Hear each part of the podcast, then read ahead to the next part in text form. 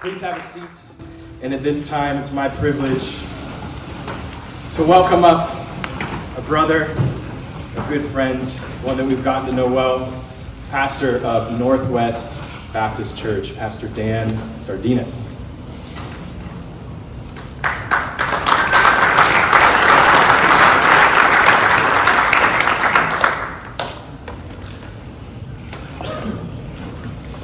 Good morning, men. Welcome to the Sound Men's Conference. Actually, the first conference ever hosted by the Gospel Forum. So, this is historic. Now, if you've come today expecting this was a conference on how to run a soundboard or multimedia for churches, we do apologize. That is not the kind of sound man that we are talking about. We're talking about uh, the word that is found in the book of Titus. And that's what we're going to be looking at today. So open up your copy of God's Word today to Paul's letter to Titus. And let's see what God has. Now, all the men speaking today are we're expository preachers. We probably preach 45 minutes plus in our churches. Today you're going to be hearing four speakers, 20 minutes each. So this is a tall task for some of us to get through, but we're going to do so in glory. Uh, we have been, I've been tasked today with Titus chapter 1, verses 1 through 9. We're not going to go through every aspect of these nine verses, but draw from them the truth that God wants us to hear and know today. But let's ask God's blessing on our time this morning. Father, thank you so much for these men that have come this morning to hear your word, to know how to be sound men. Help us, God, to uh, know your word, to obey it, Sanctify us through it. And Father, if there's a man in here who does not know Christ as Savior, we pray today that you would make, make known um, his sin and the glories of Christ, of a crucified Savior and a risen Savior who has conquered that sin. Draw them to repentance. In Jesus' name, amen. Amen. The reason we've called this the Sound Men's Conference is based on the book of Titus, because Titus, one of the main themes that you will see in there is this word that is used called sound. The word sound is used five times in the book of Titus, and the best way to understand the word sound is the Greek word, is where we get our English word hygiene. Hygiene. Hygiene, of course, are habits that we develop to ensure that our physical bodies are free of sickness and that we remain healthy. So, what do we do? We shower, we wash our hands, we brush our teeth.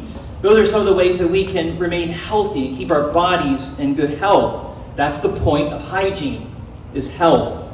And health is exactly what Titus is about. But of course, not physical health, but spiritual health. Health in the men of God, health in the church of God. And we have organized this conference today to help you be healthy men, healthy spiritual men, to see what God's Word says and the calling upon your life and to obey God's Word because of this charge. So let's go to verse 1 of chapter 1. Let's see who wrote this book of Titus. Paul, a servant of God, an apostle of Jesus Christ, for the sake of the faith of God's elect and their knowledge of the truth, which accords with godliness, in hope of eternal life, which God, who never lies, promised before the ages began, and at the proper time manifested in His word through the preaching with which I have been entrusted by the command of God our Savior. So we know right from the beginning who writes this letter of Titus. It's the Apostle Paul. And he tells us right from the beginning his mission. Why is he an apostle? Why is he a servant? And it's for the sake of the faith of God's elect. Who are God's elect? Those are those who God has chosen before time began. And so, how does Paul do this? How does Paul do what he does for the sake of those elect? He preaches the gospel, he preaches the truth of God's word so that they would believe and put their trust in Jesus Christ the first thing we must see in the book of Titus is that a sound man is a saved man. He's one who knows Jesus Christ as his Savior. You can't be a healthy man spiritually if you don't have a knowledge of the truth. You can't be a sound man unless you become born again, which means you have repented of your sins, you have forsaken your sins, and trusted in Jesus Christ alone and his finished work on the cross to save you.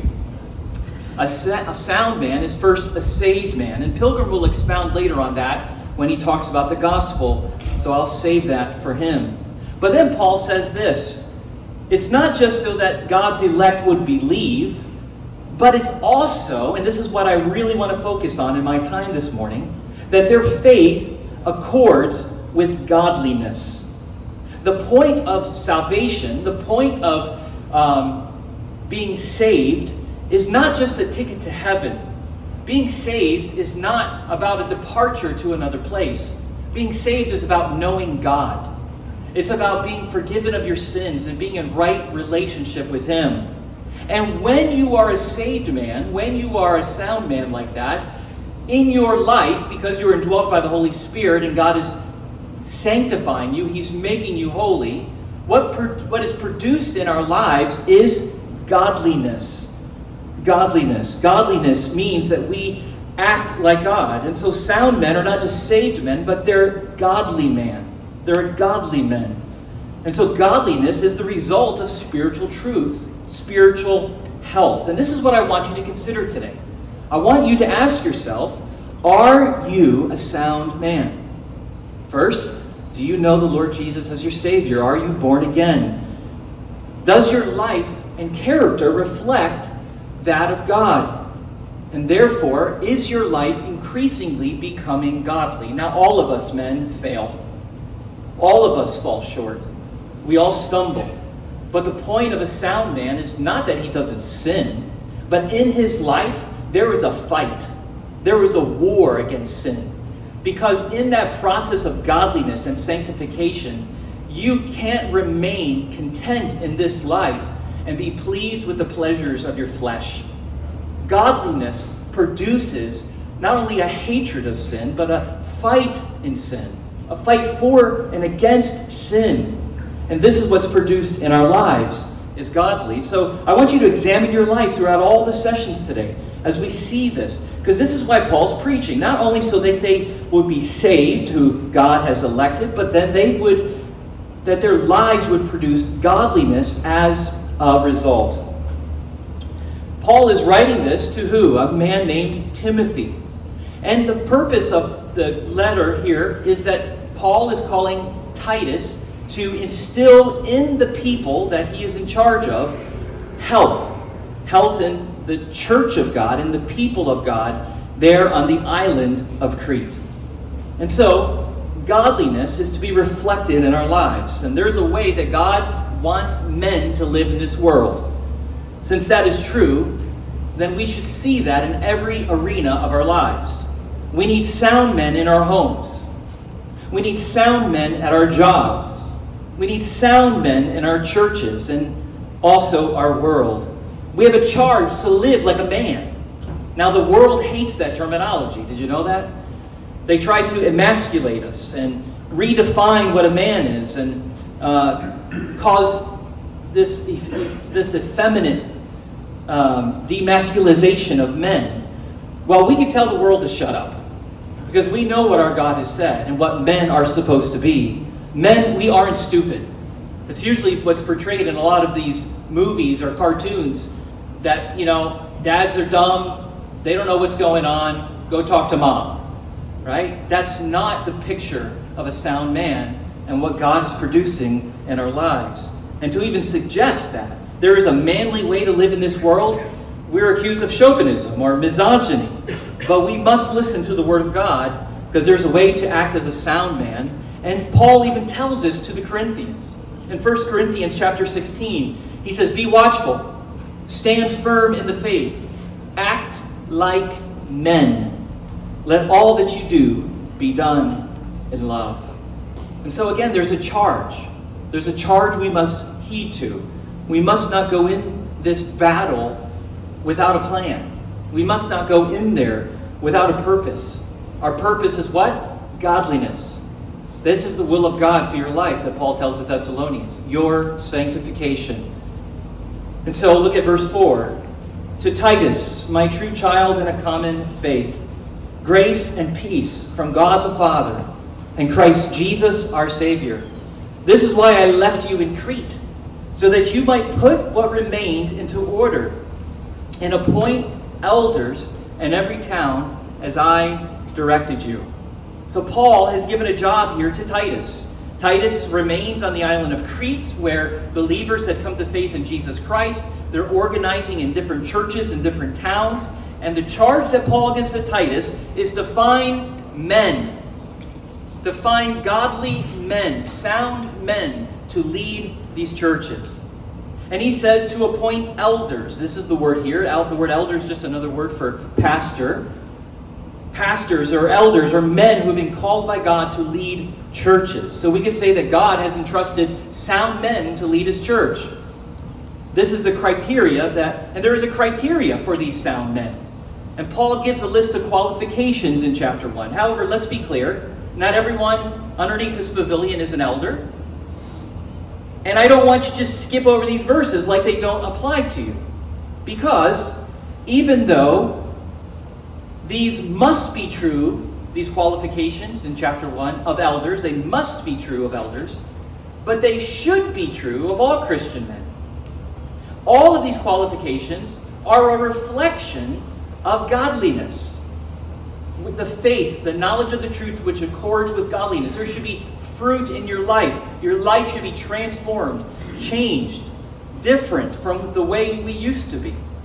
And so Titus is to identify men who have these qualifications and have this. And although not all men are qualified to be in the elder role, we should all aspire to be these things and have them true in our lives because this is because we are Christian men. So look at these qualities here because this is our example of what true godliness looks like.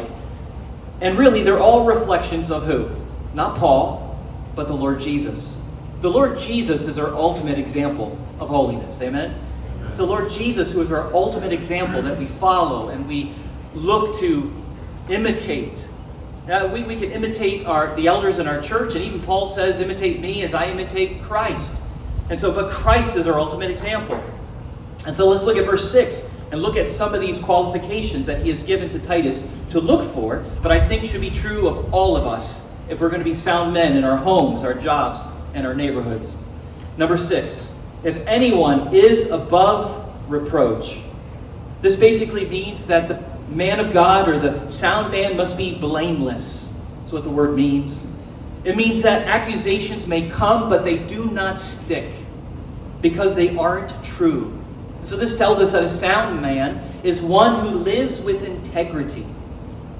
A sound man lives with integrity, honesty, and a solid character, which comes from that Holy Spirit empowered fight against sin. A sound man who's above reproach runs when sin comes. He flees from sexual temptation. When sin comes knocking on the door, he flees away. But even when that man falls and stumbles, that man is also quick to repent. We think of David, man after God's own heart. Why was he a man after God's own heart? because he was a man who was continually broken over his sin. So, a sound man is one who is living his life above reproach, looking at his life, making sure that no one can accuse him of wrongdoing because his, not, his life is not evident, giving evidence of, of that. He's also to be the husband of one wife. He's to look for in these elders. A sound man is also a faithful man sexually sound men are faithful to their wives. The wording here is literally a one woman kind of man. If you're single here today and you're saying, well, I'm not married, so let me check out for the next moment. No, you may not be married now, but you are to remain faithful to whoever your future spouse will be. If you don't plan on getting married, then be faithful to the Lord's command of purity and saving those things for the marriage bed. But the thing is, we can't be sound men if we're looking at porn. We're lusting after other women at our work. We must kill that, mortify that in our flesh, repent of those things and seek the Lord Jesus be faithful to our wife, not just with our eyes, but in our heart, and to kill those desires when they come. We're a one woman kind of man. The next thing it says is that his children are believers. Believers. Sound men are faithful to their children. How so? Well, the call here is that the elders are to be seeing that their children know the Lord. Men, listen, the pastors of your church are not in charge of discipling your family in your homes. You are in charge. You are who God has put in place in a position of your home of authority. If you save it for your elders or your Sunday school teachers or the youth leaders in your church, you're not going to do that very well. You must take the charge. You must take the command. You must take the initiative to do that, to make sure that your children and your wife knows the gospel, that you disciple them, that you guide them in holiness and in the ways of God. We can't save our children. Only Christ can do that. However, a sound man cares about the spiritual direction of his house. We are to be the lead disciplers in our home. So, how are you doing? How are we doing as a father, as a husband? How are we caring for our families? Men, we're to be the chief repenters in our home.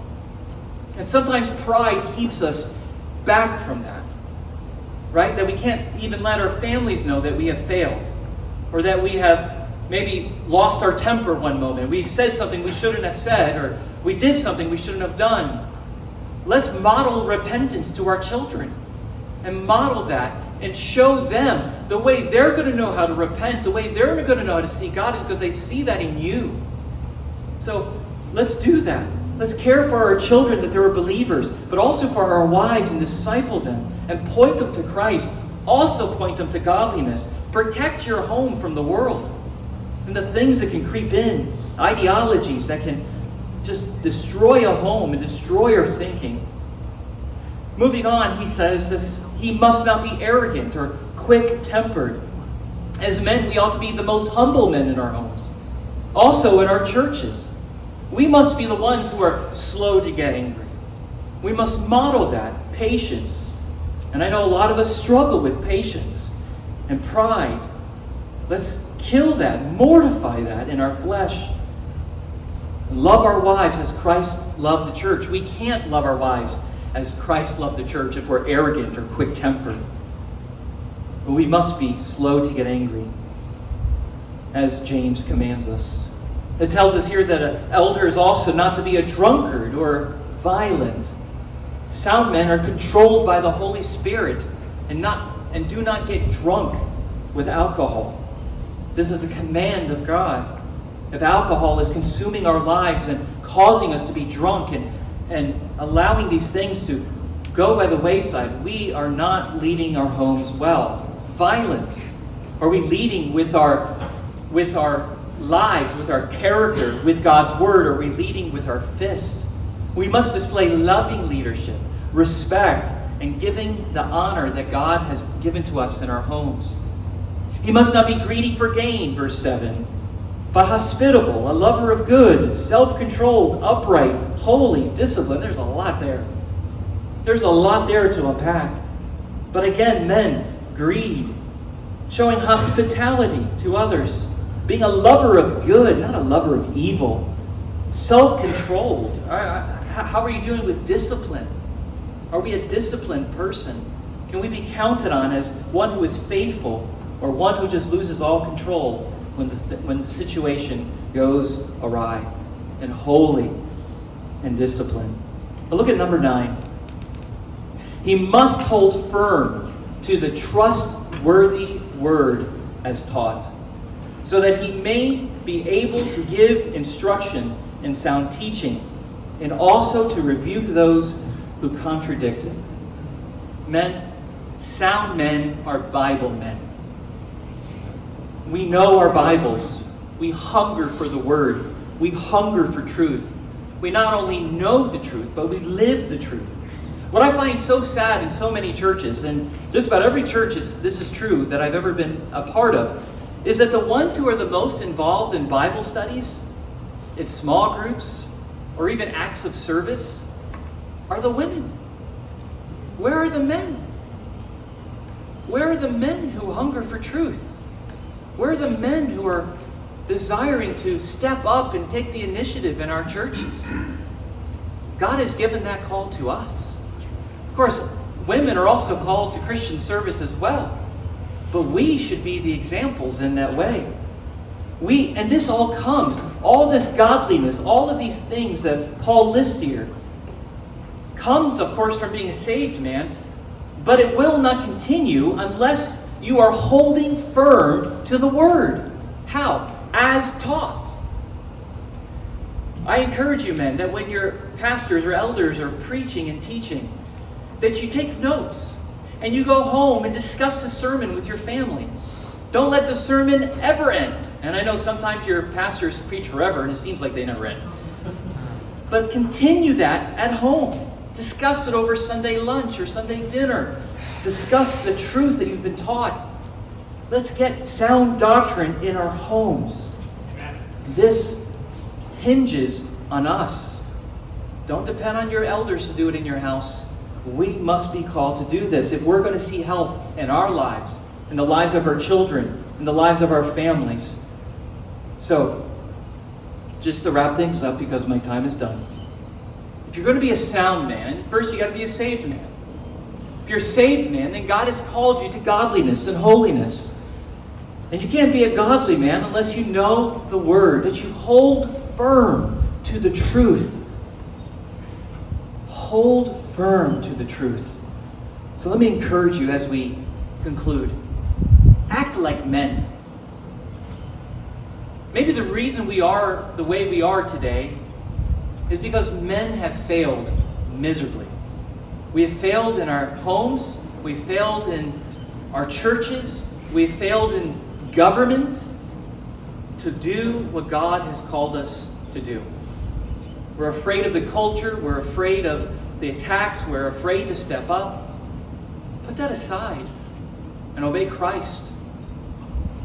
Seek and pursue the godliness that God has called you to do, the health that He has called you to do, and to partake in. So model Christ in our homes, in our churches, and in our world, because you cannot be a sound man unless you do that. Let's pray. Father, thank you. Thank you for this chapter one. There's a lot to unpack there, and Lord, I wish I had a few more hours. But Lord, thank you for this truth that you've called us to.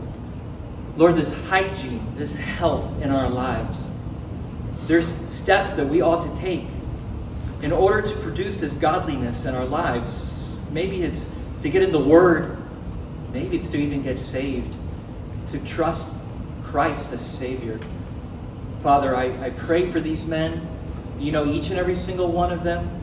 We have all fallen short. We need and ought to be the men that lead our homes and our churches and our world. And Father, may you raise these men up, call them to repentance in the areas in which they need to repent, and flee from sin in their lives. In Jesus' name, amen.